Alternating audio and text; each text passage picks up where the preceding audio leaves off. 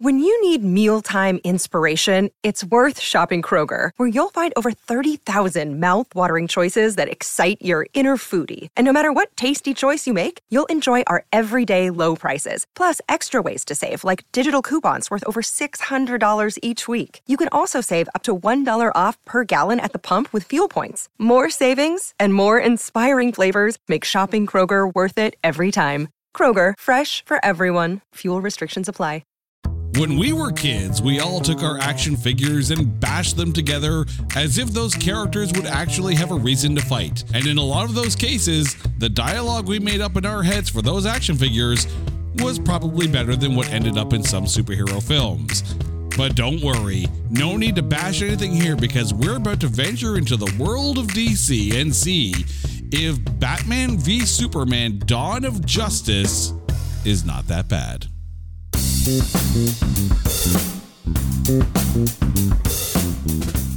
Welcome, welcome, one and all, to It's Not That Bad, the podcast that looks for A grades in B movies. Now, I have on this show multiple times confessed to you all that I am an utter and massive geek. I hold no reservations whatsoever. I wear my geekdom on my arm very, very, very proudly. So it pains me to have to take one of the biggest, most anticipated superhero films of modern memory and see why the critics tore it a new one. But I'm not alone in my quest. Joining me on the show to go down this road, Lyle Robichaud is back on the show. Lyle, welcome back to the show. How are you doing, man? I'm doing great, Jason. Always happy to uh, to lambaste myself by running the gauntlet with you and talking about these movies, especially this one. I am admittedly surprised that you came back after grading on a curve the last time. You know, it was difficult, but at least I've already seen this one several times and have already broken it down. So I didn't actually have to rewatch this one. My notes have been in my head for this episode for years, I think. I have been uh, prepping for this. It's just like the simulations. He's been waiting his whole damn life for this one. Yes. so, yes, we are talking about Batman v Superman Dawn of Justice. And it feels kind of fitting because we're talking about this film at the end of the DCEU as we know it before Zack Snyder takes it and does whatever the hell he's going to do with it. Sorry, not Zack Snyder, James Gunn. Zack Snyder's this one, James Gunn is the next DCEU. Thank goodness. Thank goodness he's here. Um, I'm going to ask you though, because when this trailer came out, not the movie, the trailer, when this trailer came out, how loudly did you squee the minute you saw it? Um, tell me, do you bleed was my catchphrase in high school when this when this came out. Uh, this movie for me was a magnum opus. I was so excited. I didn't even not even just with the trailer. I was there watching the Comic Con live stream when they had someone come out and read the phrase, um, "You're going to remember the one man that beat you, Clark." And then the big Batman symbol came up behind the Superman symbol. Everybody thought it was an announcement for a Man of Steel sequel, and then it turned out to be what I thought was going to be called World's Finest but it wasn't. It turned out to be Batman versus. I was on board. I was hook, line, and sinker. Uh, the marketing department did their job with me anyway. Couple years of anticipation, couldn't wait, and uh, of course, it must have not gone well because here we sit. Exactly, and that's the thing. Like this film was so highly anticipated and so like looked forward to, and it crapped the bed. Ooh, yeah, big time. Like this was the turning point from like goodwill towards the DCEU after Man of Steel to everything that kind of came after it and it became the butt of many a Deadpool joke at least. But here we are. We're about to go down this road. But before we do, before we do our best to go back down this road and prove that it's not that bad, we need to take Batman v Superman Dawn of Justice and trailerize it. In the modern world of Cape Crusader movie making, one truth stands above all. Fanboys will lose their ish over anything and everything. Now, enter a film where fanboys will have a bat buffet to dine from to appease their super appetite of hate. Henry Cavill returns as the Man of Steel to a world that's less Daily Planet and more Fox News. Between reporters questioning his motives, politicians looking to corral him, and directors trying to make him emote, Superman will finally meet his match in the Dark Knight. Ben Affleck dons the cowl and the scowl as Batman, a craggy, rugged version of Bruce Wayne, who apparently likes to kill as much as Superman did in his first film. They're destined to go toe to toe in a battle to see not who will win, but a challenge to see how fast people start throwing popcorn at the screen and leave the theater. There's no saving Martha here. It's Batman v Superman Dawn of Justice. Rated PG 13 for Praise for Gal.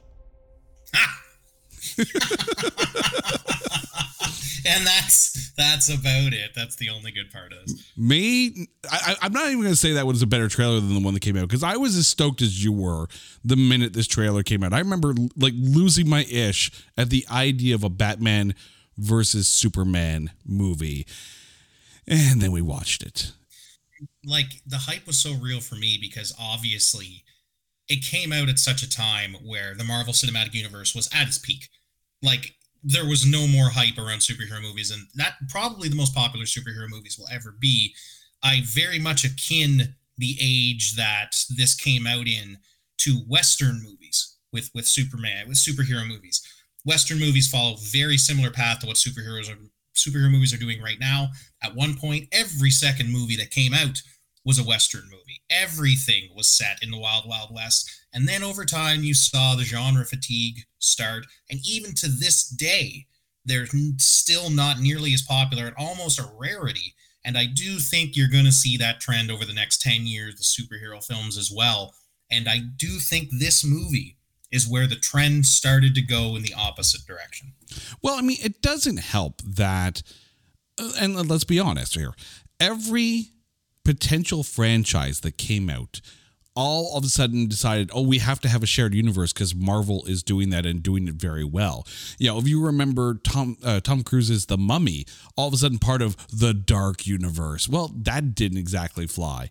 There was the big possibility of Pacific Rim and Godzilla and King Kong all being part of the shared monster verse. And you kind of got some of that. I'm still waiting for Pacific Rim to enter the kaiju verse.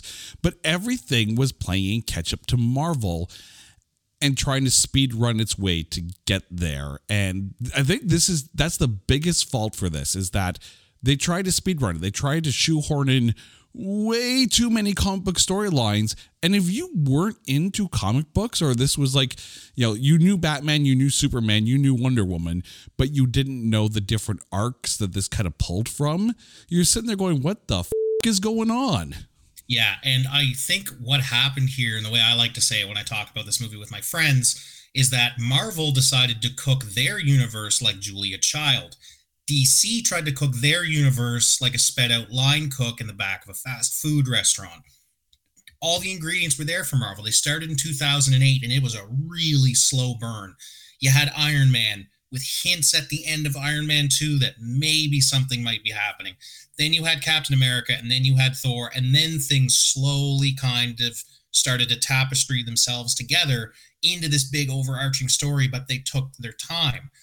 DC just decided we don't need to do that. We can get there in three hours and try to set up an entire universe worth of team ups. And it just didn't work. I think that's one of the biggest things that keeps this movie from being fantastic is that there are just too many ingredients in the soup. Some of the ingredients are really good, and we'll get to that later because I think the casting was great and I think the idea was great. The, the the plot line and the ideas they had were good, but there was just too many balls flying in the air at the same time for them to get anything perfectly. They were just trying to get it out the door and were looking down the timeline at the next 10 movies before they made sure the foundation was there. Oh yeah, no. I'm glad you mentioned that it was well cast because the first time you were on this show, we were talking about Batman Forever. And at that point, they that was probably the longest list of almost starring that we've had on this show. It might get trumped today because the almost starring in this film is huge. But let's get to that, okay?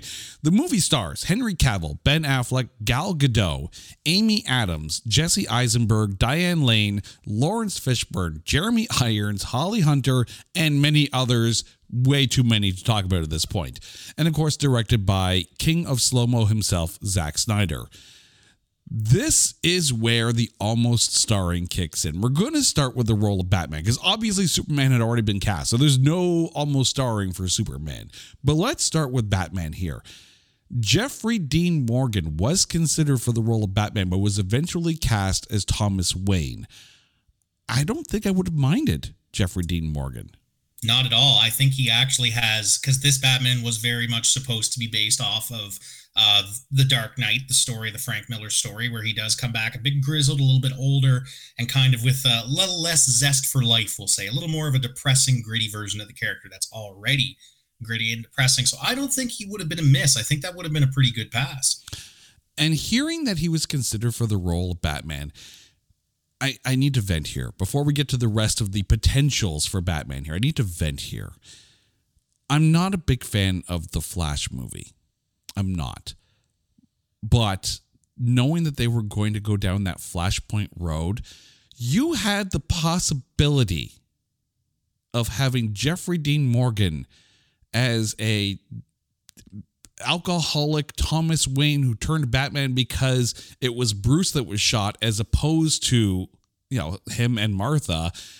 You could have had him as Batman and the and and Martha as the Joker. You could have had that angle in Flash, but you didn't. You had It's yeah. It's funny you mention that because I actually compare the Flash movie to this movie a lot because they feel very, very similar. You're right there. You have all the ideas in place. It's just bad. Uh, one really bad casting decision in the main actor, obviously.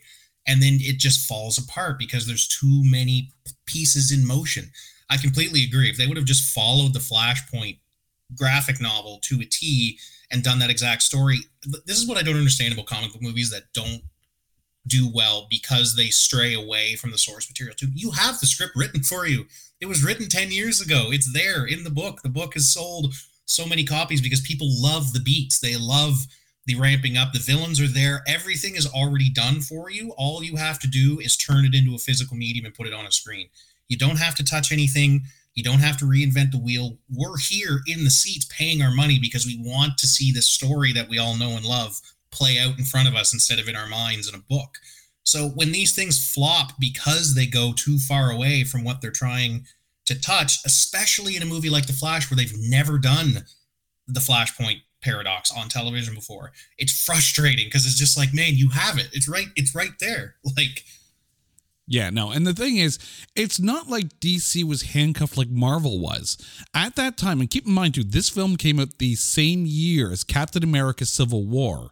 So we were already getting our two superheroes, you know, going mano a mano in the Marvel verse. But the thing with Marvel is that they had characters that they could not use because Fox or Universal still had the rights to them.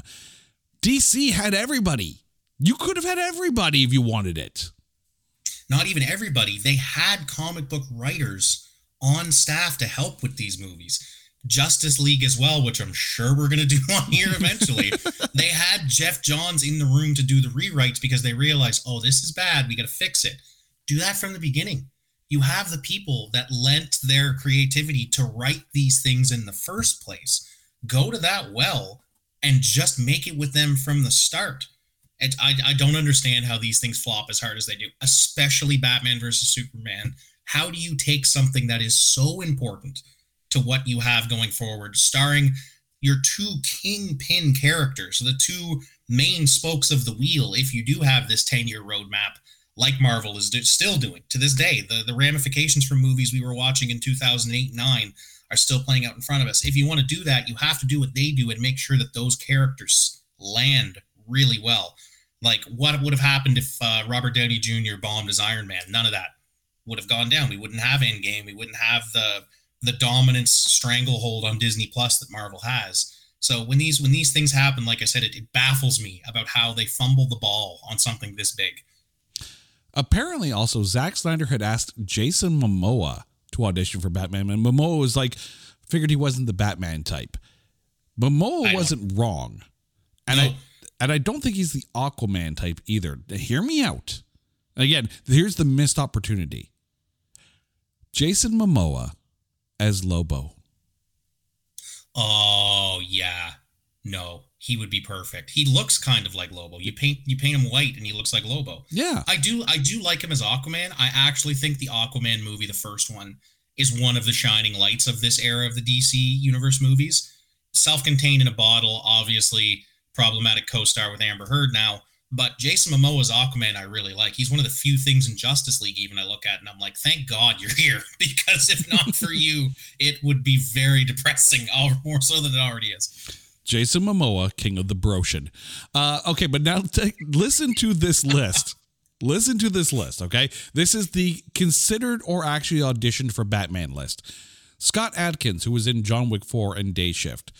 Armie Hammer, Josh Brolin, Jon Hamm, Gerard Butler, Richard Armitage, Orlando Bloom, Luke Evans, Tyler Hoechlin, Anson Mount, and Matthias Schoenaerts.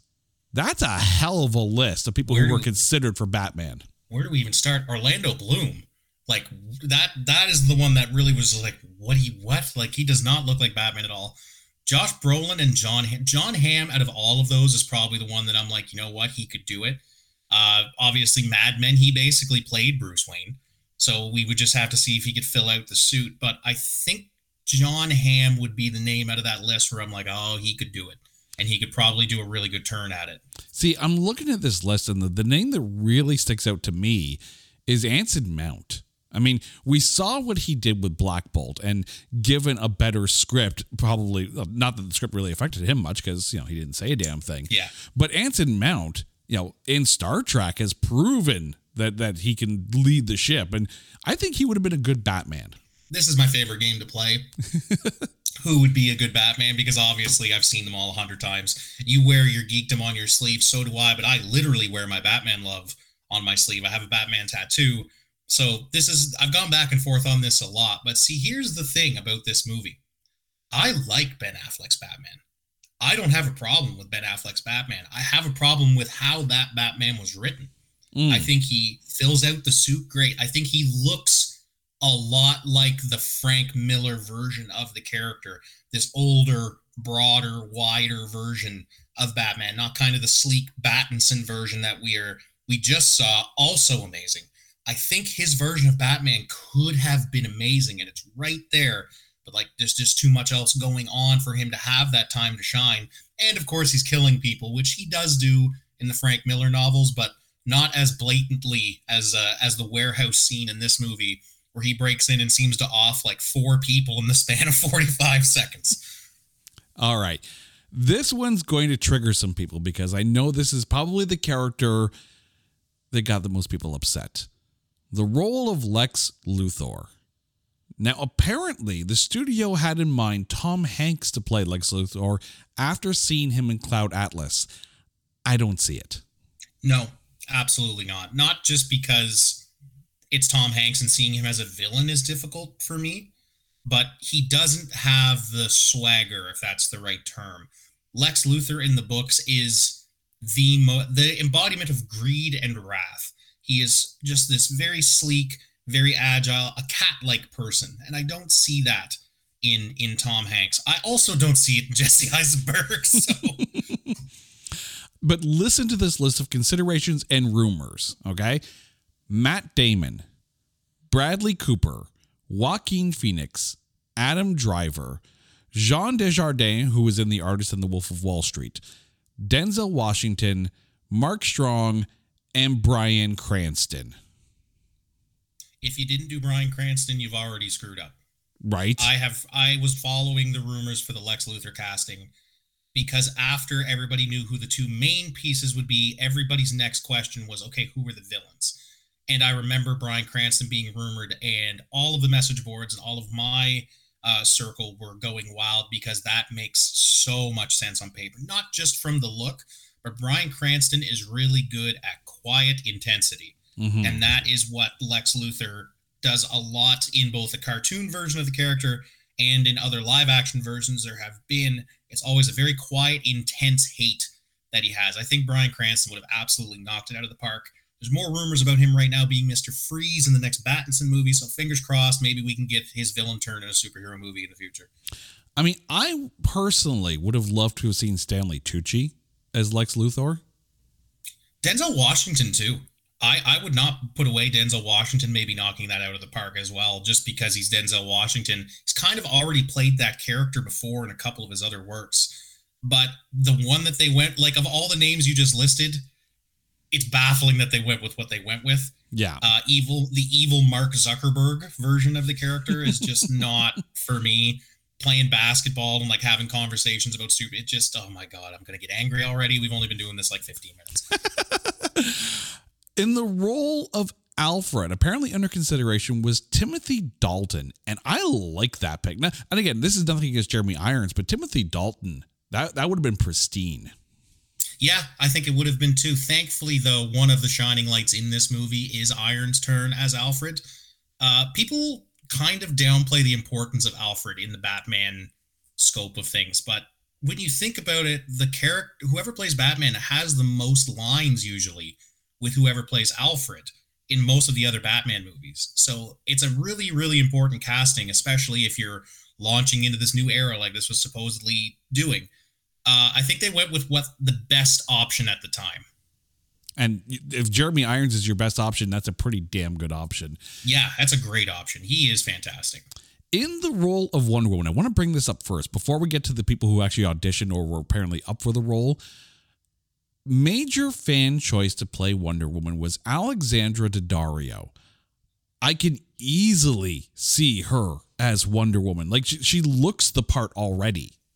I was one of the people who was really, really shooting for that because I can't remember what she had just been in before this movie came out. I know her the most from uh, Baywatch, and I believe she was in the Texas Chainsaw Massacre remake as well. And she was really good in that. She was the final girl.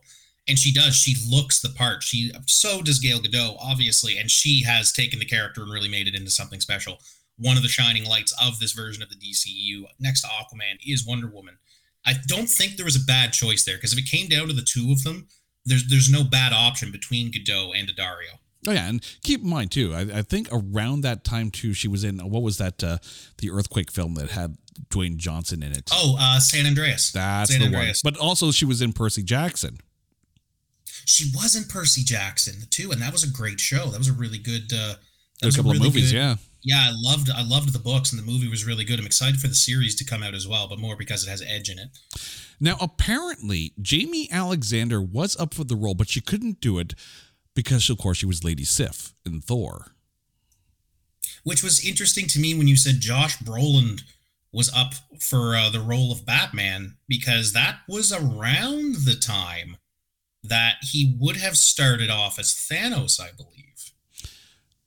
True, but when you consider too that she was also in her own show as well, The Blind Spot, uh, that was you know in heavy production at that time as well. So Jaimie Alexander was kind of busy. But also apparently who auditioned was Olga Kurylenko, who's probably best known as Taskmaster in the Black Widow film, and Elodie Yung, who's probably best known as playing Elektra Natchios in the Netflix Daredevil series. Yeah, which was fantastic. She was really good as Elektra. Uh, loved the Daredevil series, but this is another one where I, I just think they went with the best decision at the time. Very few things in this movie went right. Wonder Woman was one of the few. In an alternate timeline, the Flash would not have been Ezra Miller in this film because apparently, again, all of this according to IMDb, under consideration or linked to the role of the Flash at the time was Bradley Cooper, Chris Pine, Ryan Kwanten, Matthew Fox, and Scott Porter. The Ryan Kwanten picks is is is quite interesting to me. Yeah, that's a kind of an out of left field one. I think Chris Pine might have actually done a really good job as well. he's funnier than people realize. And the Flash is kind of the comic relief of the Justice League. So you have to pick somebody that kind of has the chops for that. And again, this is another one where you look at the long list and you're like, why did they go with what they went with? Of all the people that were on your kind of casting list, even on the cutting room floor, that was the best you could come up with. Like, it doesn't make any sense. Well, the other thing too is if Chris Pine was the Flash, and that would have been good for the Flash. I mean, eh, why you didn't just grab Grant Gustin, I don't know.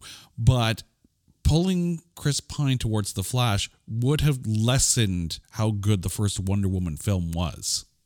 Probably. You're probably right because he did play he was one of the best parts of that movie. Like obviously Gal, uh, Gal Gadot was was the star of it, but he he kind of lended the humanity to the character a little bit. So you're right, there would have been a bit lost yeah. there if he wasn't in Wonder Woman the first one. I mean, that's the thing. Steve Trevor humanizes Diana Prince. You need a good Steve Trevor, and Chris Pine was stellar in the role. And honestly, one of the most underrated superhero villains in any superhero movie was Ares in the first Wonder Woman movie. Mm-hmm. That was one of the best twists, one of the best reveals of a character that you knew but never expected to see there.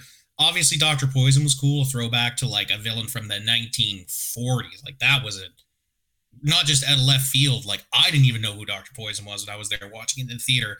I don't want to toot my own horn, but like if I don't know who the villain is, then I have to go back and do some back reading. You've done a good job pulling something out of the D list and making it cool. So the Ares version in Wonder Woman, I still put that up there as one of the most underrated villains ever put to screen for a superhero movie. Now, also under consideration for the role of Cyborg, and we have to mention these these superheroes that were really only in it for a little bit because, well, they were in it. This is kind of the soft launch of those characters. Michael B. Jordan was under consideration for the role of Cyborg, and that would have been freaking awesome. It would have been awesome. He is so good in everything that he does.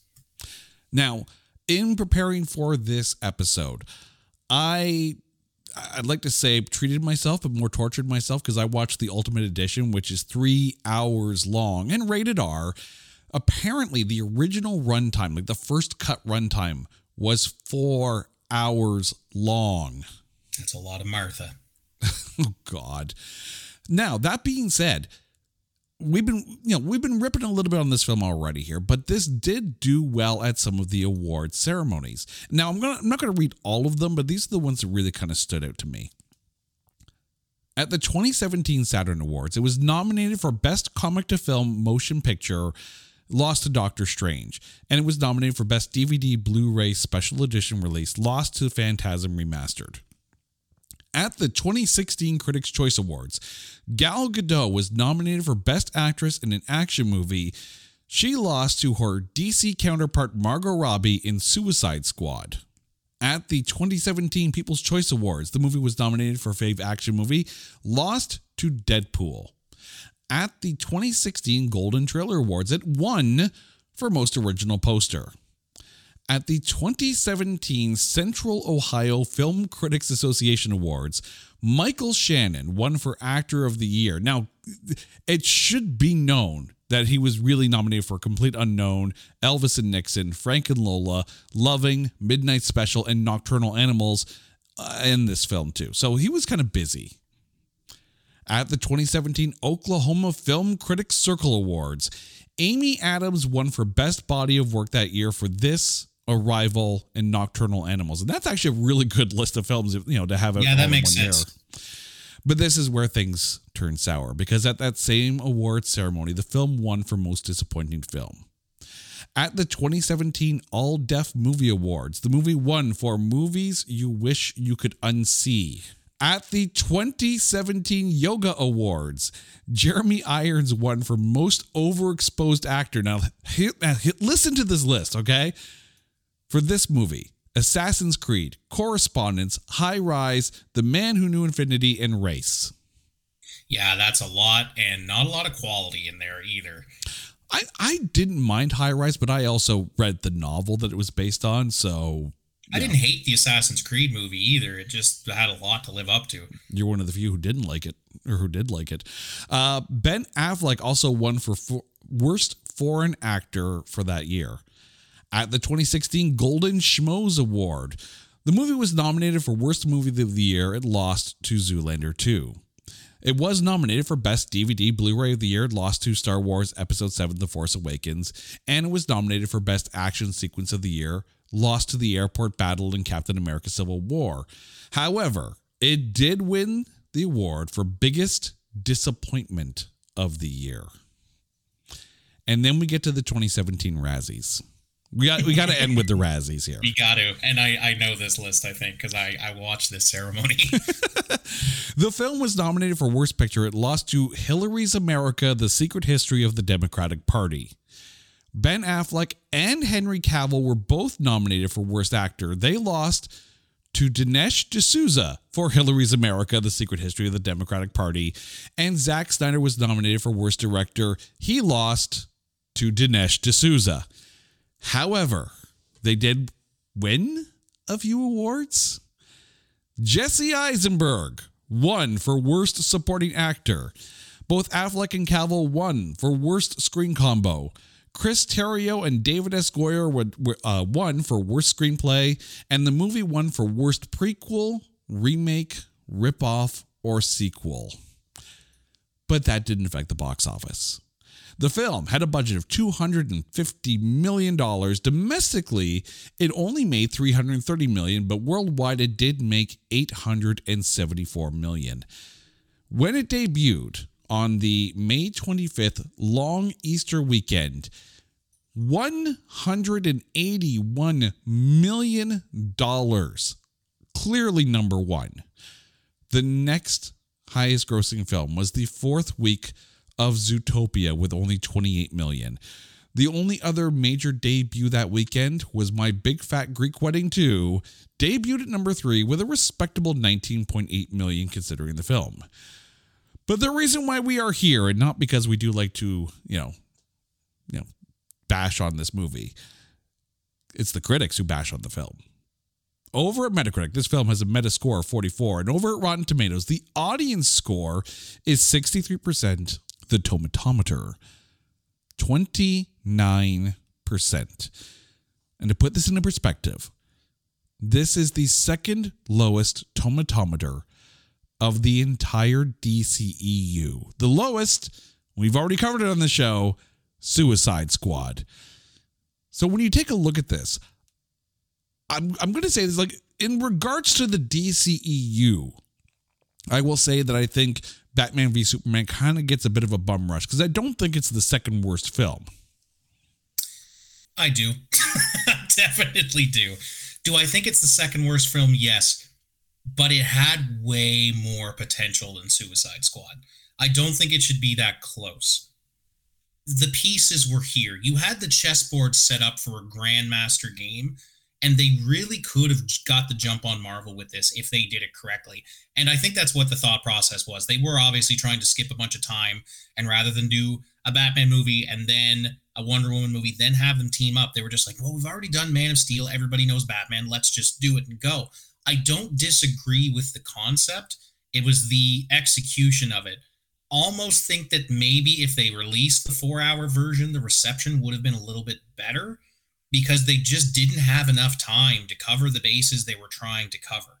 And that's what it is. The movie itself, the plot, the characters, what they were trying to do was fantastic. And I wish it would have succeeded. I was betting a lot, a lot on it succeeding. But second best, second worst, yes, I agree.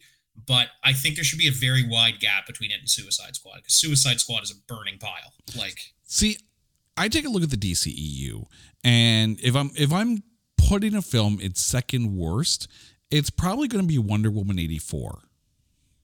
Yeah, that's pretty bad. But at the same time, I think Gadot carries it. You have an excuse there to say it's not second worst because at least the main character is true to the story and at least they did the comic book story justice. And I loved the version of Cheetah from that movie. I'll give you that. I'll, I'll, give it. Okay, so maybe it is the second worst film, but let's get into why it is. And we're going to start with Henry Cavill, the Man of Steel himself. Of course, reprising the role from the Man of Steel film. How was Henry Cavill in this for you? Henry Cavill, I think, ranks up there as one of the best Supermen. And if you want a really, it's not very long, and people are going to laugh at me for saying this. But if you want to see how much potential that character had, watch the post credit scene of Black Adam. When he shows up and talks to the Black Adam and says, We have to talk, that is Superman. He plays it really well there, and Man of Steel was good too. But here, the writing just was not there, and there was no emotion to the character whatsoever. It was really, really difficult to even wrap your head around that this is Superman. Superman, usually, as we know him, especially on the screen, is the Boy Scout. Bright red colors, like hands on hips, uh, Hulk Hogan, eat your vitamins, say your prayers kind of thing. And this just went in a completely different direction, which I understand the super grittiness of the Batman. But I think what was lost here is that the whole dynamic there that makes these two characters work and makes them interesting to read and watch is you have one that's super oh, gritty, dark, you know, where are they? And then you've got the one that's kind of more fun and bright and has a positive outlook on life. And this Superman did not. Yeah, no. I mean, I, I think part of the problem is the fact that for some reason, you know, pop culture has wanted to take these characters who were, for lack of a better term, goody goody, as you mentioned, the Boy Scout, and put a little tarnish on the shine to take them down a notch or two. You know, you mentioned Hulk Hogan. You know, it's the same theory as like the WWE Attitude Era when characters like Stone Cold Steve Austin and The Rock were being propelled up because they were the bad guys because they were the anti-heroes. Anti-heroes, exactly yeah. what I was thinking. It's the same reason why Wolverine became bigger than the X-Men because of the character that he was. And when you have a character that is so textbook like Boy Scout, there's no other way to put it. I mean, hell, he's been called Boy Scout in numerous animated films the goal is to try to take him down. And of course, Batman being the, the obvious character in the DC universe to try to, to bring him down to his level. But the thing is, think about the Supermen that are most revered. Christopher Reeve, right? And Christopher Reeve's Superman was exactly the comic book version of Superman. He was, you know, truth, justice, and the American way. He was stand up for the rights of everyone. You know, everyone deserves a fighting chance. Everyone deserves their day in court.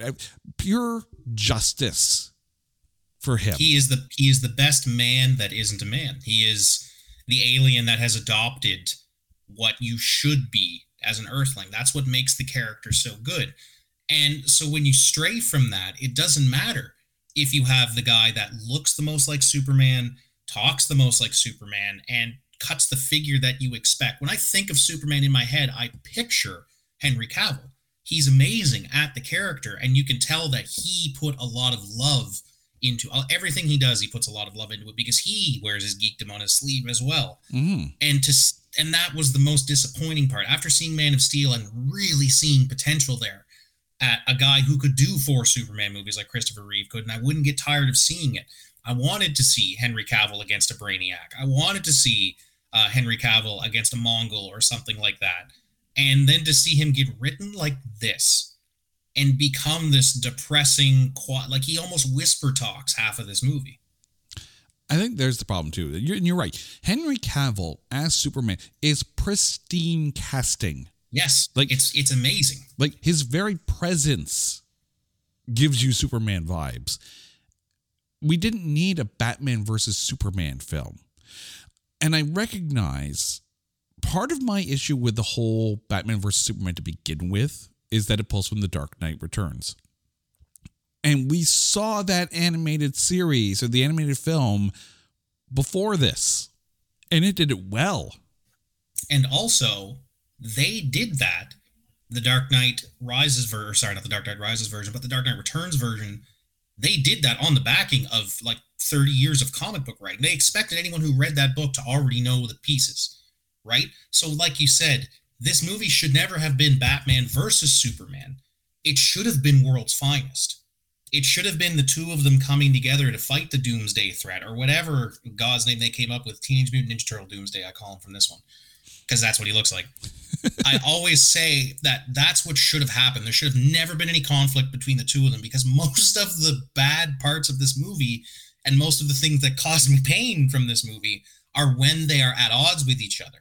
When they team up and realize we're on the same page here, things do get better, and you see the little nuggets of gold in the riverbed of crap that is this movie. When you see those little nuggets of, oh, this could have been really good if they weren't at odds the entire time. It should have been a team up, which everybody loves in comic books, not two and a half hours of them fighting, Wonder Woman randomly showing up and, oh, Doomsday's here, now we're friends. Yeah, I mean, when you think about the list of source material that they had pulled from from this film, right? Obviously, The Dark Knight Returns.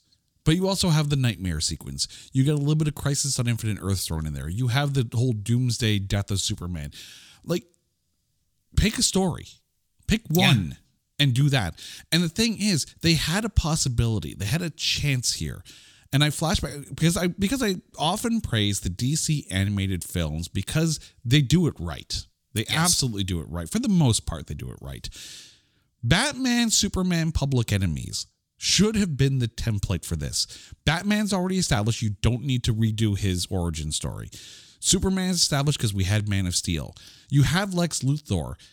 You can have Luthor using public sentiment against Superman to bolster his own presidential, you know, hope uh, campaign, and turning all of these heroes and villains against both Batman and Superman, and ha- you know, trying to turn the public against the Cape Crusader, like the the the, the vigilantes, right? There's that.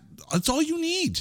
Yes, that's and you can do you it with without prefacing it with them having to fight first. Yeah, because it doesn't actually happen that many times in the comic books where they do end up fighting. Uh, the Dark Knight Returns, and very very recently, uh, the Joker takeover of the Justice League in the Scott Snyder Greg Capullo run of Batman very few times do Batman and Superman actually fight. As much as we want to see it, you see that when it happens on the screen, it doesn't make any sense because that's half the reason why they had to write Superman as a little bit different. The Boy Scout in him in most of the books wants to be friends with Batman. He understands that conflict does not benefit anybody. So it just, it's so baffling that they had all of these pieces, like I said, set up on the board that could have been awesome but they just completely bungled it by putting too many on the board. Which, for the record, if you ever are looking at a good or for a good DC animated film, Public Enemies is a great one to watch. I'm not the biggest fan of the animation that they did in the film, but the storyline's great. You can't go wrong with the DC animated movies. Most of them are good. Um, the Dark Knight Part One and Part Two, uh, that is the definitive version of that story brought to life. I think the scene at the end where older Batman and older Joker are in the carnival ride, that last fight, it is wow, it is it is so good. Wish I could see it in live action. They, they do a really good job. The Teen Titans animated one's also fantastic. Oh, I mean, absolutely. DC animated has been killing it for a long time. But I think if there's one that people are going to, you know, lose their ish on, it's the Killing Joke. Yes the killing joke is obvious. It's it's the Batman story. It is the one where people ask me if I want to read one self-contained graphic novel of Batman, which one should I start with? I always tell them either the Killing Joke or the Long Halloween.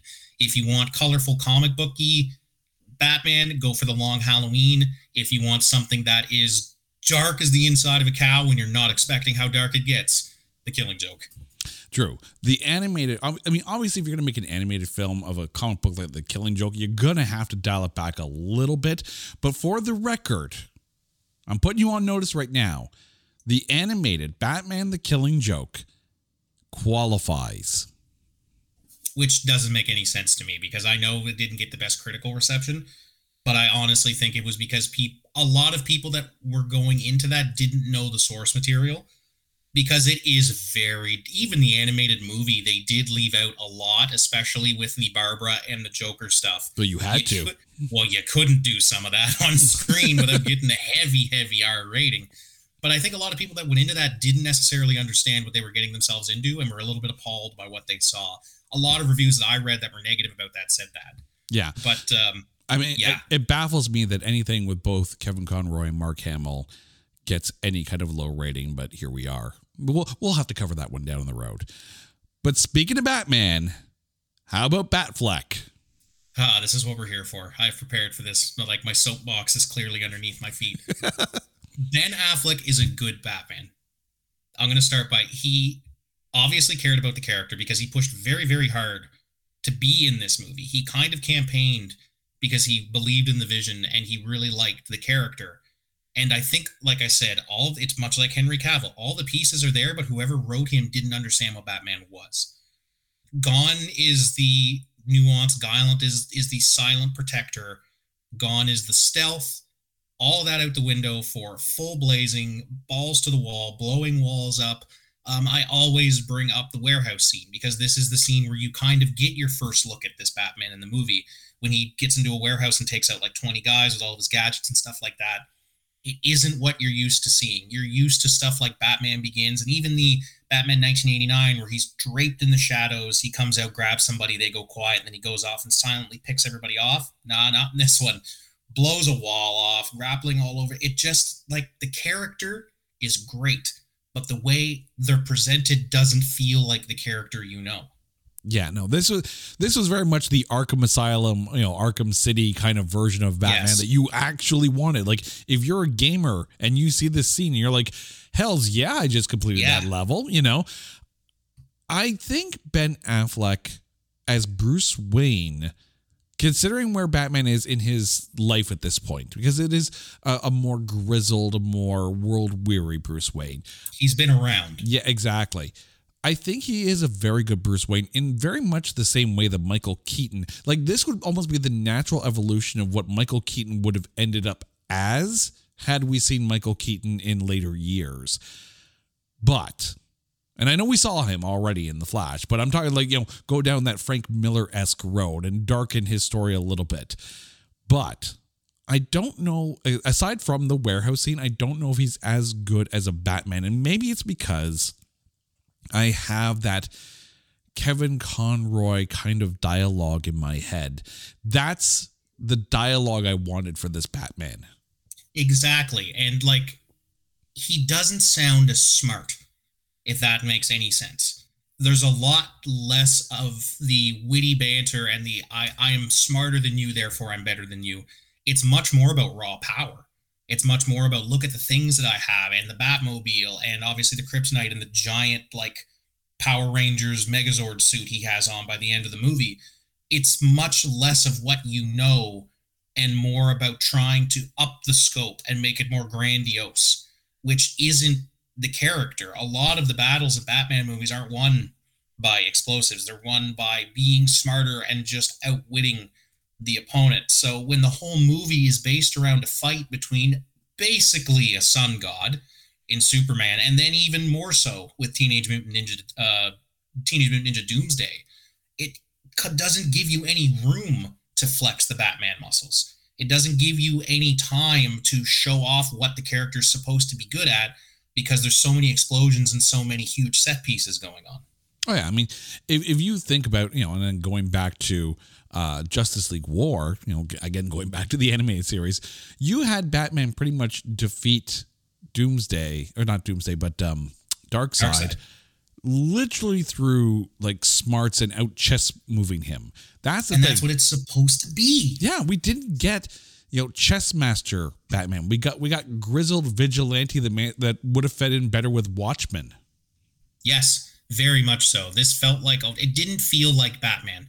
He was great looking as Batman. He even the Batman voice, which of course everybody makes fun of whenever someone new gets cast as Batman. What's the voice sound like? He had everything down, and I think if he would have had his own solo movie with a different, I think Batfleck could have been something very special. I was one of the few people who was on board with this when they announced it because much like every time someone gets cast in a Batman movie, there is immediate backlash. Like every oh, he can't be him. He was in this. How is he going to be Batman? Blah blah blah blah. Hopefully that's put to bed after Battinson. But I was one of the few people who was kind of was rooting for Ben Affleck from the start because I thought this could be something really special. And you can see, like I said, the shreds of something in there, but they just they couldn't get it out of him with all of this crazy nonsense going around. Yeah, no, I mean, Batfleck was a good choice. The script didn't do him any favors. Yes, exactly. Gal Gadot as Wonder Woman. So clearly not the fan choice, but afterwards, definitely one of the brighter spots.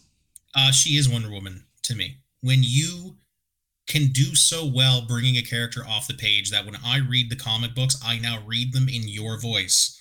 You've landed. When I read Batman comic books, it's Kevin Conroy's voice in my head. When I read Wonder Woman comic books, it's Gail Gadot because to me, she is the quintessential character. I cannot say anything bad about her in this movie. She's not in it very long, but the stuff that she does do, she's the only one where it's like, okay, that's Wonder Woman. That everything that she's doing on the screen, I could see Wonder Woman doing on the page. They're not changing anything. There's nothing unnecessary. The one person in this that I can point at and go, she is a bright spot in this is is Wonder Woman, uh, Gal Gadot. Her her movie, her solo movie was good. Obviously, the sequel kind of didn't run as hard as the first one, but I think that she's one of the few one of the few parts of this movie that you can look at and go, "Thank God she was there." Yeah, no, it's. I mean, I still hear Susan Eisenberg's voice from the animated series in my head, but then again, I'm I just like the animated series. That's that's just me. Uh, but the thing here is that she did make very much in the same way that Scarlett Johansson kind of stole Iron Man 2, uh, with that being the soft boot of the Black Widow. Here, you you did you basically soft booted Wonder Woman, and you teased what was going to come. Like this was where setting up the DCEU made a ton of sense with the whole, you know, Lex somehow had this picture that, that like that made sense. And then when you got to Wonder Woman, it's like, okay, this is good now. I can see the threads that are tying together here. Um, but I, I, I would I just wish there was more. The one thing, the one problem that I have, and it has nothing to do with her, is you get that whole, you know, you know, I thought she was with you line. Batfleck, you already know who she is. You Yeah. saw the picture. You gave her the picture. You Yeah. know she's not with Superman. And they can't even pull the stupid crap with it in the Christopher Reeve movie. Oh, she was wearing glasses. I didn't know who she was. Like she looks exactly the same. She puts a crown on. Like she doesn't like have a disguise on or anything. And I, I do, like I said, I think the last part of the movie where they all decide to be friends, that's when stuff gets good. And I don't think it's a coincidence that that's also when Wonder Woman proper shows up. Gadot also really good at not just being Wonder Woman. She's a hell of a Diana Prince as well. Oh yeah, you have to nail both sides of the character. When you have a secret identity, you have to be both. By the way, we mentioned Alexandra Daddario was a fan choice to be Wonder Woman. She is actually the voice of Lois Lane in the animated Superman Man of Tomorrow and will be Lois Lane in the upcoming Justice League Crisis on Infinite Earths animated movies. So, you know, she's she's still kind of sort of around the DC universe. She's circling. She's circling around. And I wouldn't put it past, especially when so much buzz gets made about one person playing somebody, I wouldn't put it past that somewhere down the line we get a live action turn of her as Wonder Woman. Oh, I mean, you think about the internet basically made Rosario Dawson Ahsoka. Yes. They can they can do the same thing for Alexandra Daddario. I'm also going to say it and whisper it now. We do need a Donna Troy eventually. oh, that would be good. We do need a Donna Troy event. Maybe we can have our cake and eat it too. Let's keep Gal, keep Gal Gadot and just put Daddario in as Donna Troy. They're basically the same character. One's just a little bit more gruff around the edges, but you could do it. Yeah, I mean the the thing too is that we've already had a very decent uh, Donna Troy in live action in the Titan series. True. You know, so Conor Leslie nailed that role. She absolutely did. I wouldn't be surprised if they try to bring her into the James Gunniverse, if you will. But Alexandra Daddario does make total sense in that. But since we mentioned her as Lois Lane, let's talk about Lois while we're at it here. Amy Adams, this is her second turn at the role. How was she as Lois Lane for you? I think she's a really good Lois Lane. She plays off the character really well, the quiet confidence and the pluckiness she has put into the books, the movies, everything. Lois is put into some ridiculous situations for someone who is a reporter. And she almost has an uphill battle from the beginning because you are just the normal reporter girlfriend of a god who is fighting a crazy billionaire who's dressing as a bat. It very easy for background characters to get lost in the shuffle of something like this because like I said you're waiting for the next big set piece or explosion or fight with Play-Doh Monster Doomsday. Uh, she did really well in Man of Steel and in this. I think she brought out really good scenes with Cavill. And I think anybody else in the role wouldn't. They had really good chemistry on screen, and I don't think anybody else would have been able to do it right. It's unfortunate that the background characters, not not that Wonder Woman is a background character in this, but she's only in it for a very short period of time. Her and Gal both were the highlights of it, and they just weren't in it enough. That's how bad they fumbled it with the main kingpins of the whole thing. Is that you're sitting there going, well, you know, Batman versus Superman, neither of them impressed me, but Superman's girlfriend and Wonder Woman, who wasn't even advertised in the poster, were fantastic. Here's the thing like, Amy Adams as Lois Lane works really, really well. If you take a look at the at the actresses who have played live action Lois Lane, at least in films, you know, you, Margot Kidder, Kate Bosworth, Amy Adams, and the upcoming uh, Rachel Brosnahan, who's going to be you know tackling Lois Lane in the James Gunn movies. She fits right in. The only part I had a problem with was during the end. Lois, and this comes from Man of Steel because she already knows who Clark is. She already knows Superman is Clark. The minute you introduce Doomsday and you you have that death of Superman arc that you're going to to end with, whether you like it or not, that's how you're going to end it. The fact that Lois already knows that Superman is Clark puts her out of her element of Lois Lane would cover this as opposed to be there for him. And that, that makes sense. We needed our reporter Lois Lane for that. Yeah, there were times where the occupation got lost a little bit because that's one thing about the character in the books and in some of the animated outings. She always does keep that journalistic integrity, even to the detriment of Superman at times. She will go into full reporter mode and like try to cover this massive battle that's happening across the city. And it is you can definitely tell that they needed a more human element in there. So that was lois for a lot of this movie and man of steel as well. Well we need somebody to feel the feels because this guy's invincible. Have her do it which is good but you also like i said need to have the pluckiness and kind of the courageous reporter there to balance out the character you definitely do not want to cast lois lane as the damsel in distress they didn't do that here but they were borderline just casting her as the girlfriend and not enough as her own character that's immensely important to the Superman character. Yeah, I mean, here's the thing. Most superhero films, we all know, end in a big CGI smashy smash fest.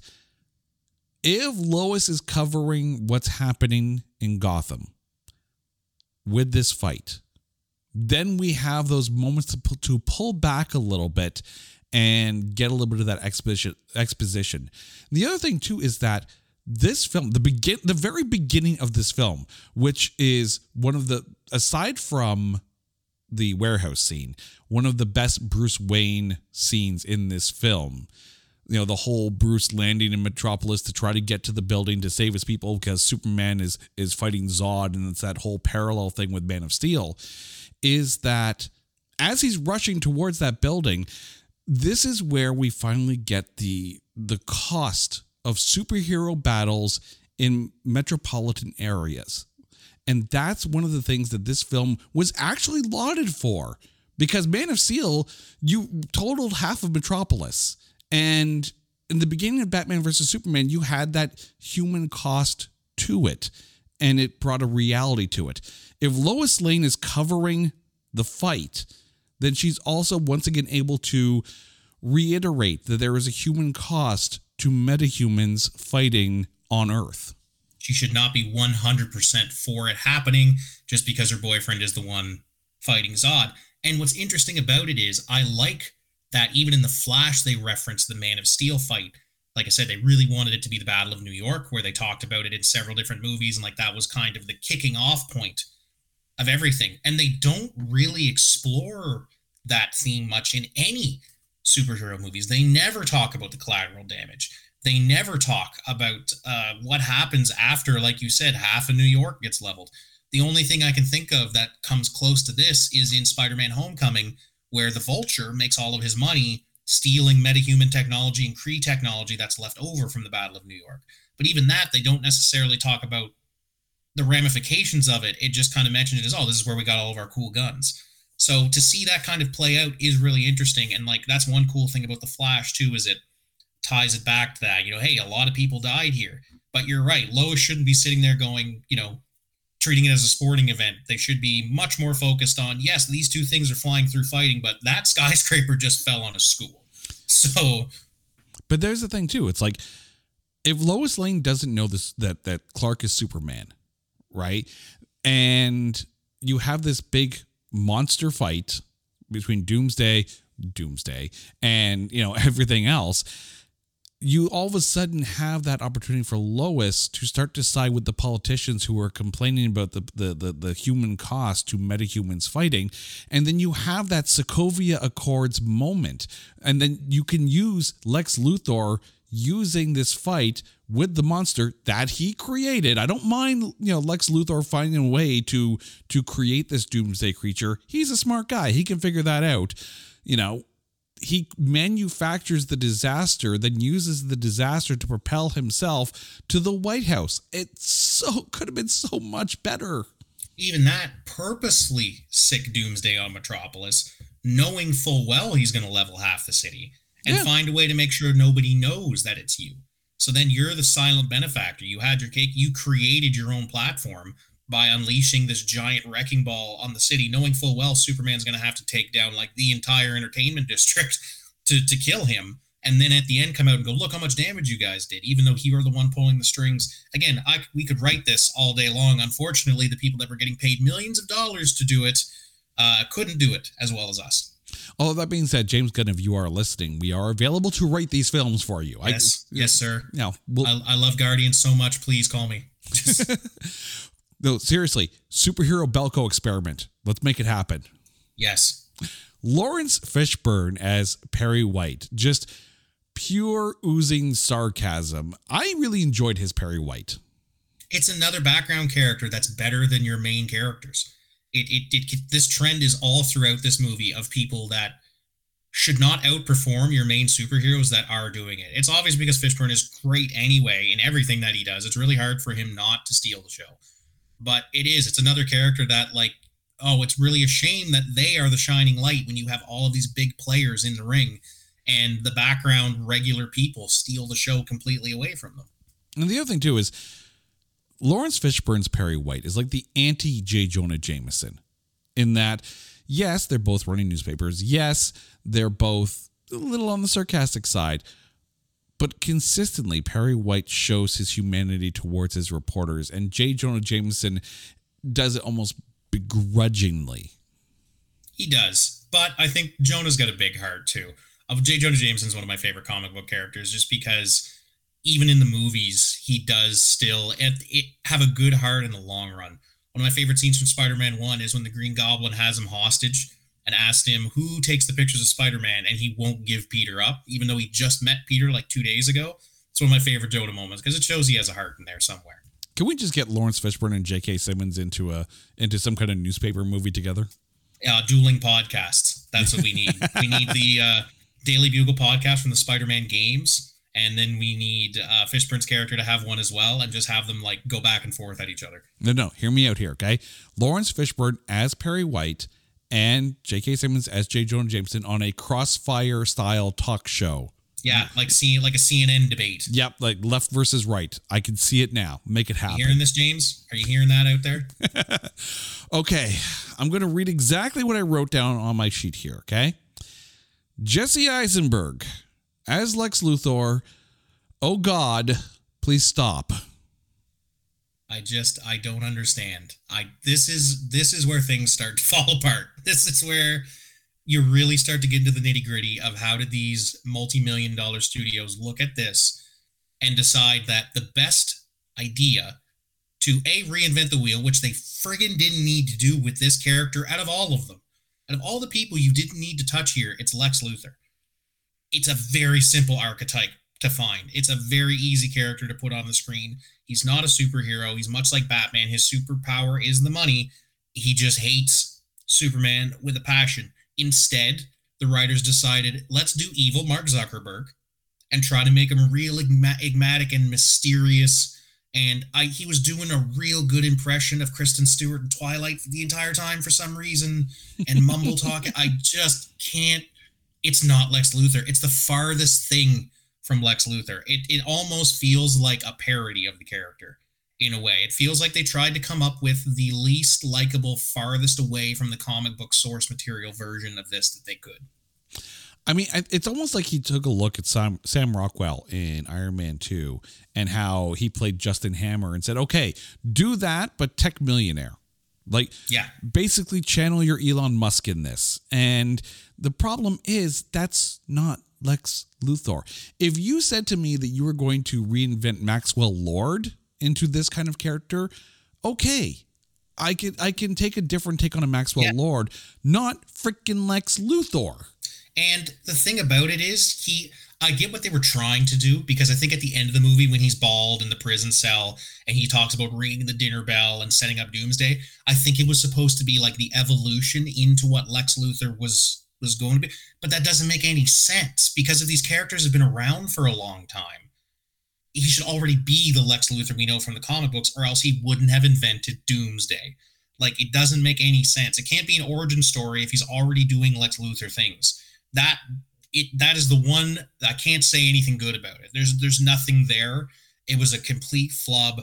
Uh, Eisenberg isn't even that bad. I like some of his movies, but it just feels like the Social Network if it was evil instead. Like that's I can't see anything else other than that. Yeah, it's like tell me you've never read a Superman comic without telling exactly. me you've never read a Superman comic. Exactly. This is it. The animated, the animated Lex Luthor just take that still and like superimpose it into the movie, I would have been happier. Even if the animations didn't match, I wouldn't have cared. You just can't take a, a character that is so ingrained into the Superman mythos and change him that much. And here's like, the thing, too like in talking about hearing voices in our heads when we think about these characters, you have Clancy Brown already. He can step in, and I don't mind if you give Lex Luthor hair. I can live with that if Clancy Brown and his presence and that voice, that voice. Agreed. Like, and I don't care what they look like because a lot of people were bouncing about him having long hair, not looking the part. I think the look is the least, like, it's comic books. There's a million different versions of a million different versions of the same character in the multiverse. That's the whole point of the multiverse is that you have, like, Lex Luthors that look and sound completely different, but the beats have to be the same the core evil and the core motivations of the character have to be there, or else that's when it starts to fall apart and you're questioning, okay, is this Lex Luthor or is this something else? And it feels like something else. Yeah. I mean, everyone overlooked Amy Adams not having darker hair color. Everyone overlooked laurence laurence Fishburne as Perry White. Everyone could have looked over the long hair had the portrayal been more Lex. And this wasn't Absolutely. it. Absolutely. Absolutely. All right, let, let's dial it back a little bit here. Let's let's bring us back to the good here. Jeremy Irons as Alfred. Yes, great turn. Probably, oh, this is really difficult to say, but if he would have had, if he would have had another movie, he probably would have been the best Alfred. I think. I think he's the best that has done it uh, since the 80s, 90s Batman movies. I can't remember the name of the guy that plays Alfred in those. It's also a Michael something, and I can't. It's driving me completely insane he was obvious. He's he's Alfred. He's the king. He is the character. Uh, even the comic books are based off of that Alfred now from the '80s movies. But I I think he was again. I'm going to say it un, until my death. A background character that was done better, more by the book, and overall just a more complete version of what you expected than the main two players. Oh yeah, I mean, you had Michael Caine in the Christopher Nolan trilogy. You had Michael Gough in the Michael Gough. That's that was his name, and he was one of the only two people I think that made all four of those Batman films before they had to take their break. And then from the Batman TV series from the Adam West era, it was Alan Napier. The thing is, Alfred got younger through the whole thing. Yeah, he has too. But but he still carried on exactly what Michael Caine had brought to the role in the Christopher Nolan trilogy. And it's it's exactly what you want Alfred to be. Not as humble manservant. That's to me that's not Alfred because Alfred got pulled away from that from the Adam West era. Now Alfred's an active part of the solution and that's the way it should be. He is the father figure that is trying very desperately to save his son's life and that is what Alfred is. He is like he took over for Thomas Wayne the second the parents passed away. He is the de facto father of Bruce Wayne in every piece of medium. And I'm glad that that respect stays across generations and across remakes. It's hilarious to me. I've talked, I was talking about this with a friend the other day when I was talking about doing this episode. That the one thing that has almost stayed universally consistent across all Batman movies, Alfred's always great. There has not been a live action Batman movie where Alfred was not perfectly portrayed, well written, and was done justice. Oh yeah, no. I mean, even when you when you go to the Batman, and again, getting younger still, but you know it's a younger Batman too, so it's okay, right? Uh, yeah. and Andy Serkis as Alfred fit the tone, per, you know, well. And again, you can see Alfred actually doing stuff rather than just serving stuff. Yes, and also, that's just because Andy Serkis is incredible and is great. Uh, when he was announced for that, that was one of the biggest castings where I was like, yes, that's perfect. I hope we see uh, more of him in the coming sequels. Diane Lane, who played Martha Kent, um, I like her as Martha Kent. She fits that role perfectly. She even looks it. She even kind of looks like the comic book version of Martha. Obviously, you're going for this was more of a stereotypical Superman part of it, which again, I don't understand why they didn't do that for Superman but it was the very Ma and Pa Kent. Like that's it's what you're looking for. The you know apple pie Americana uh, from the Midwest country somewhere, flannel shirt kind of thing, and she did it really really well. And when you consider, you know, she's now living as a widow, right? So, um, obviously she's going to work at a restaurant. This is the this is what she's going to do in order to get by, and that's the thing. Martha Kent's drive to do what needs to be done informs Superman of what he needs to do to get things done. So it makes sense in a paternal role. Oh no, there's whole storylines written about what would have happened if the rocket ship landed somewhere else. Uh, Superman Red Son uh, lands in Russia instead, and it is Ma and Pa Kent who create Superman.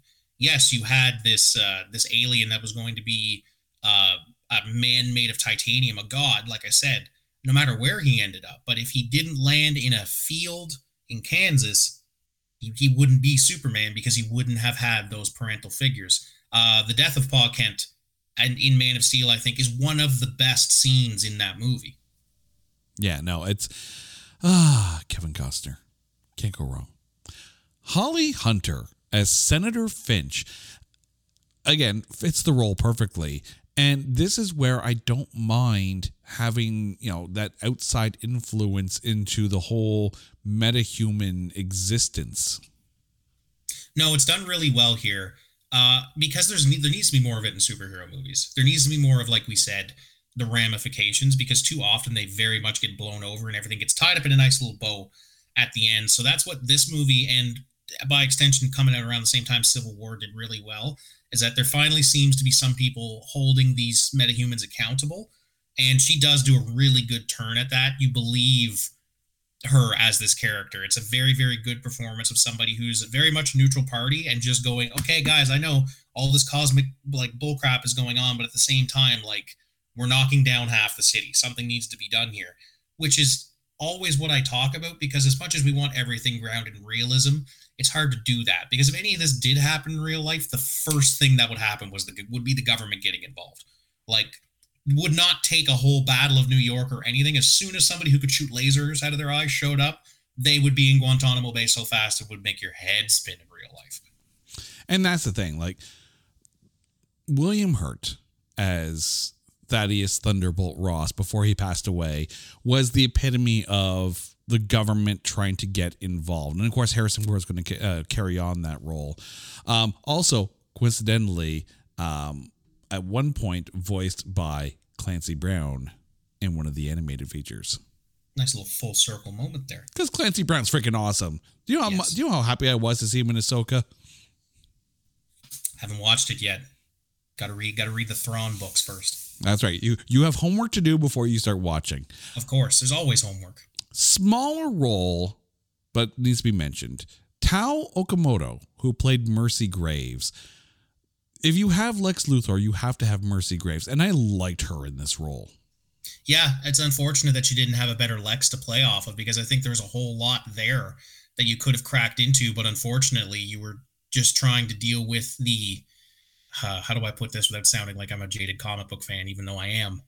You're when you when you're acting off of something that I think there had to be some people on set that knew this wasn't going to land. And when you're acting off of something like that, where you're cast in this role, and I'm sure there's some excitement, but then you see how far removed from Lex Luthor what you're playing with is going to be. Like there could have been a lot more done here if the Lex Luthor was better. I mean, here's the thing: you have a, for lack of a better term, meeker Lex Luthor. Yes. Know, very much not the you know domineering presence that the voice of Clancy Brown would give to this. Having Tao Okamoto be a very bodyguard like Mercy Graves would make sense playing against Jesse Eisenberg. Yeah, almost like a Secret Service type character where you're trying to keep this like little guy safe, but it's he's not intimidating. So the fact that sometimes she is intimidated by him is almost off-putting because you're just like you shouldn't you should be working for somebody much better than this. Like it just it makes you feel bad for the character because you're like here you are as the assistant slash like helper of you know this enigmatic like mysterious quote unquote uh evil social media network guy. And it just it doesn't feel right. It feels like she played mercy really really well but the whole part and opus of mercy's character wasn't there because yeah, no. the good lex wasn't there and then you got rid of her, which is an absolute shame because she would have been perfect in all of that. Okay, I'm gonna, I'm gonna say something. I'm gonna say something and, and brace yourself, okay? Dear listeners, brace yourself because I'm about to trigger the to some people. Save Martha. Is this the worst conflict resolution in the history of cinema. It's not an understatement when I say that that five minutes of film is what probably tanked the first shot at the DCEU. I very truly believe that that the movie was not good. Could have been amazing, but it was that one moment that completely shot everything that was going to come after it in the leg. What the hell is this, Jason? You have this huge conflict going on where there's like morality at play, and Batman is on this crusade to rid the world of this like ticking time bomb in his mind that if he ever decided he was going to go bad, he could kill us all, which he is correct. And then you've got Boy Scout Superman, who's in his emo hot topic phase, who decides he is going to fight Batman for some reason and not try to be friends throughout the entire thing. And what makes them put this down is that their friggin' moms had the same goddamn first name. That makes absolutely no sense whatsoever. Nothing in the books. It's never mentioned in the books because, of course, it's not. If I'm fighting with somebody who I consider my mortal enemy, we're about to kill each other, and he went, Oh, wait, my mom's name is Wendy, I would not immediately throw my arms down and be like, Well, we're friends like that just doesn't make any goddamn sense. And it makes even less sense in this context. It you have triggered me, obviously. But it it that is the moment where when I went to watch this movie, I was uh, with a long-term girlfriend at the time. I've been with her about three or four years, not into comic books at all. She went to watch the movies that she thought she could understand with me that weren't sequels or long-term uh, like long-term stories. If it was the first of something, she'd come and see it just to say she saw it. We were sitting in the theater and when that moment happened, her having nothing, no idea about any of these characters outside of like commercials and like Superman kind of thing, she grabbed my hand and looked at me and she went, I'm really sorry because I know this is bad and I know that it's worse for you. that was the moment that even made her a complete non factor in all this, had no idea what was going on. She turned to me and she was like, I know this is really bad and I know you were really excited for it and I feel bad for you right now. That's how friggin' bad that moment is. When the uninitiated know that there is yes. healing needed, you know you done f- up with your yeah. film. And that was the moment that almost made me walk out of the theater, Jason. I was really, really close. This was the closest I think I've ever come to physically getting up and leaving because I was so mad at a movie. Here's the problem with this film. And it's not just Save Martha, because that's that's a big problem. You have a phenomenal cast minus Jesse Eisenberg. I'm still not over the him, but even with a better script, maybe, maybe, but, but you had everything there. You had the pieces in place. You had the hype. You you were ready to print money. And then you wrote Save Martha. You had the license to print money with this. Yeah. You you could have funded countries with what this film was ready to bring in. And you wrote It- Save Martha. and it is it is the perfect antithesis of the overarching problem with the movie you have like you said you have the players there you have a cast that makes not just sense on paper but you even have the fans excited because they're like yes henry and batfleck and Gadot all great. People were putting their nose up at eisenberg but you know if this did go perfectly and eisenberg was the only store, sore thumb sticking out it wouldn't have been the end of the world because he wasn't that much involved in the final fight and he was more used as a device to set up everything coming forth anyway by the time you got to the end of the movie. It could have been forgiven. It's the writing. It's the fact that the writing felt rushed. You could tell that the studio was clamoring to catch up with marvel and they were trying to get everything that they wanted to set up another 5 years of movies without having to make these characters complete first they wanted to follow Marvel without following what Marvel did, which was take their time and set up everybody and make sure the pieces could stand on their own before putting everything together and saying, okay, now here's your big collage of all the stuff that we built. It is perfectly encapsulated with Save Martha. The problem with this and the DCEU, the first kick at it. You can't really point at any one person for that. Uh, I hate Zack Snyder as the director of this, but it's not his fault. It's not Eisenberg's fault. He was just Lex Luthor. All of it comes down to this was just written poorly. It just seemed like nobody involved in this had any idea what these characters were supposed to be doing here. I mean, when you take a look at Captain America Civil War, and you have to take a look at that film because not only did it come out in the same year, but it was the same general concept Captain America versus Iron Man. And even that film strayed away from what we know in the comic books is actually Civil War. You know, the, the entire impetus for the Marvel Universe choosing sides and what really caused the Sokovia Accords, at least in the comic books, but in the way that the lines were drawn, made sense. And the fact that the, you did not have conflict resolution at the end of this. No, you didn't at all. And it's really interesting because the two films are very similar in a couple of different ways. But the biggest one to me that I always point to Civil War also had the absolute monumental friggin' task of introducing Spider Man to the Marvel Cinematic Universe. Mm-hmm. And, And- they nailed that too. Yeah. Like they nailed it too. Like, and there's no excuse why they couldn't have done the exact same thing with this movie if they'd have taken their time and written the characters correctly. Because yes, they did go off the page of Civil War because they didn't have all the characters that they needed. The Fantastic Four played a huge part in Civil War. Reed Richards was a big, big part of it.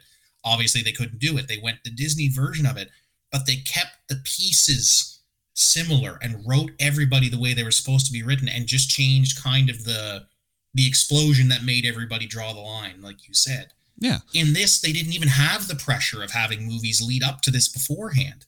They they had no excuse in my mind of, of it turning out like it did. I mean, I I'll give credit where credit is due.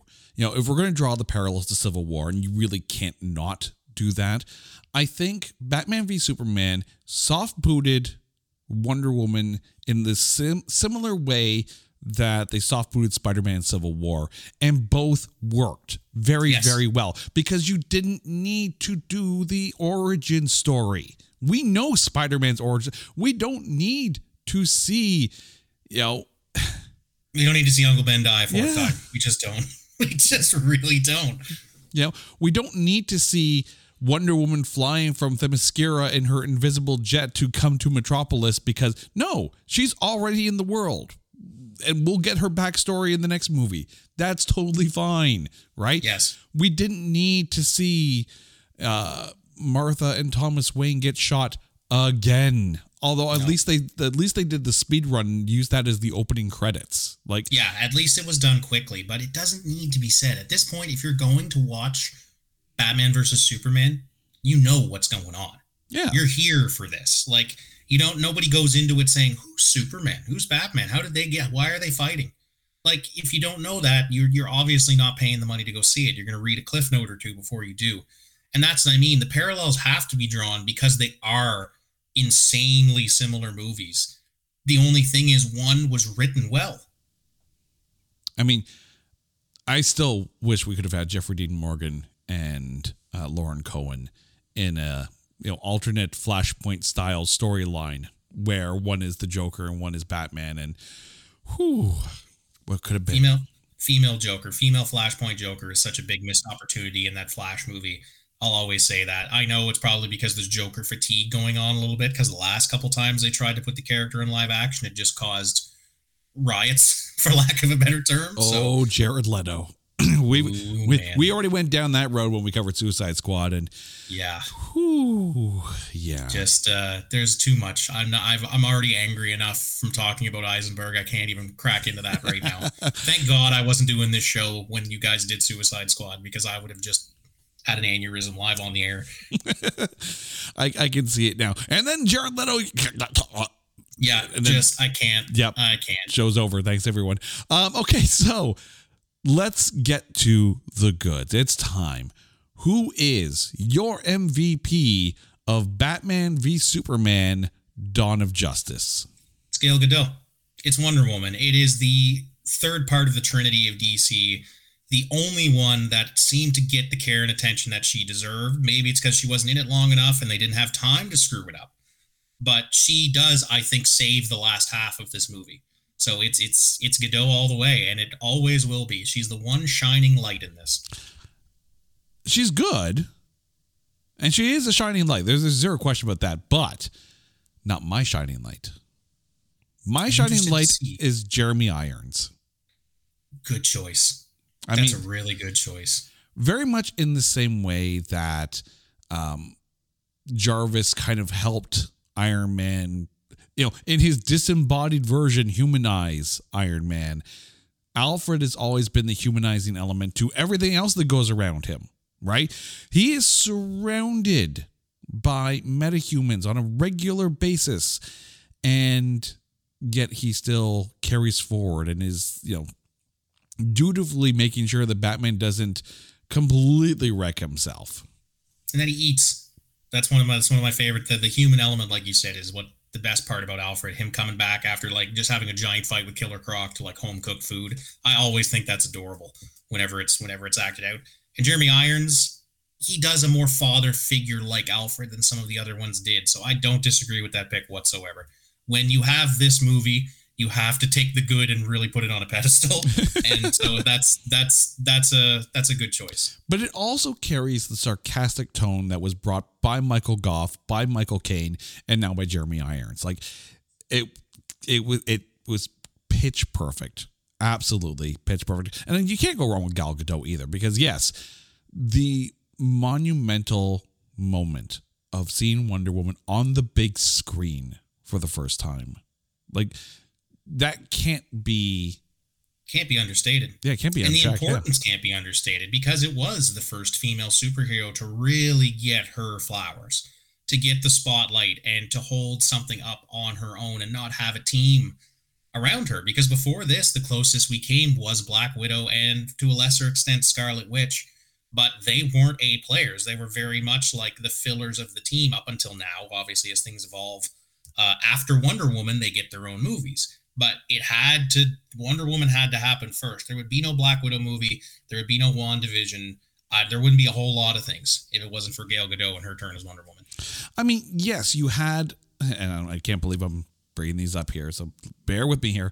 You had Elektra, even though it came after Daredevil. Oh God! I know, I, I still got to point it gonna- out, right? Are we going to throw Halle Berry's Catwoman in there too? no, but I am going to throw in 1984 Supergirl, which starred Helen Slater as Kara Zor-El. So it's not like you know we didn't have female-led superhero films, but they just weren't as pitch perfect as that first Wonder Woman film. or fleshed out because a lot of the movies from back then, the Elektra movie, I completely scrubbed that from my consciousness just because, wow. the Supergirl movie was much less by the comic books as well, and it was much more. How do it's not a spin-off, I don't want to say of the Christopher Reeve Superman movies, but it wouldn't have existed in its own form without the Superman Christopher Reeve movies. Where I think if Wonder if Gal Gadot's Wonder Woman wasn't in Batman versus Superman, you could have still made that first Wonder Woman movie and it would have been just as big of a hit because it was incredible by itself. I mean, if you want to sum up the Supergirl film in you know a couple of words, canon films. Yeah. That's all you need to say. Yeah. Canon films. Hundred percent. And you know, somewhere down the road, we're going to go down that road too. Man, you just like to get my blood pressure up, Jason. Hey, at least no one said save Martha in that one. Uh, the name, see, that's the thing. The name Martha still holds like hatred to me because I have met people named Martha in my travels since this movie's come out. And every time after the conversation, I always have like a chill go down my spine because it's just like, oh, God. How does that conversation go? Hi, I'm Lyle. Hi, I'm Martha. Why did you say that name? Why did you say that name? uh, Lyle, thank you so much for this. Now, before we go, please let our listeners know where they can find you out there on the internet and where they can hear you. You can hear me at Anthem Sports and Entertainment. I'm involved with some Impact Digital stuff. Also, AM 640 Toronto. If you listen to Toronto Today, Danny Stover, really any of the any of the great shows on that radio station, you'll hear my voice every once in a while doing some ads and whatnot. And to you, our listeners, thank you for listening to this show out there on the interwebs. Now, you guys know the drill if there's a movie out there that you think is unfairly maligned or is just so bad that there is no way in Martha that we can find anything good to say about it, hit us up on social media at Not That Badcast or go to our website at notthatbadcast.com. And while you're there, make sure you check out all of our other shows, including the brand spanking new one, Spin, Shuffle, Skip, over on the There Can Only Be One channel. Until next time, he's Lyle, I'm Jay. You guys are awesome. This is It's Not That Bad a proud member of the Pantheon Podcast Network. Take care.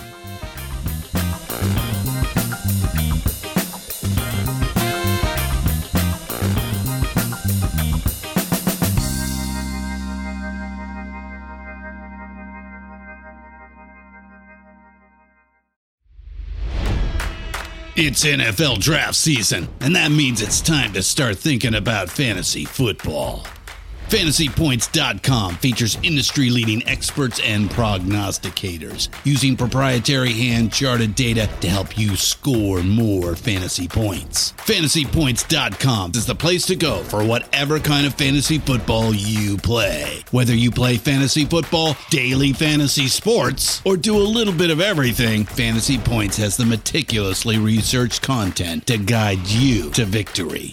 And why wait for the fall? Fantasy Points also covers the new spring football league, the UFL. Join the guru, John Hansen, Scott Barrett, Joe Dolan, and other massive names in the fantasy football universe with an exclusive offer. Use code Pantheon for 15% off any fantasy points package, including the all in package, with access to every article, tool, and data nugget that Fantasy Points has to offer. That's fantasypoints.com and code Pantheon for 15% off at Fantasy Points. Fantasypoints.com. Code Pantheon. Score more fantasy points.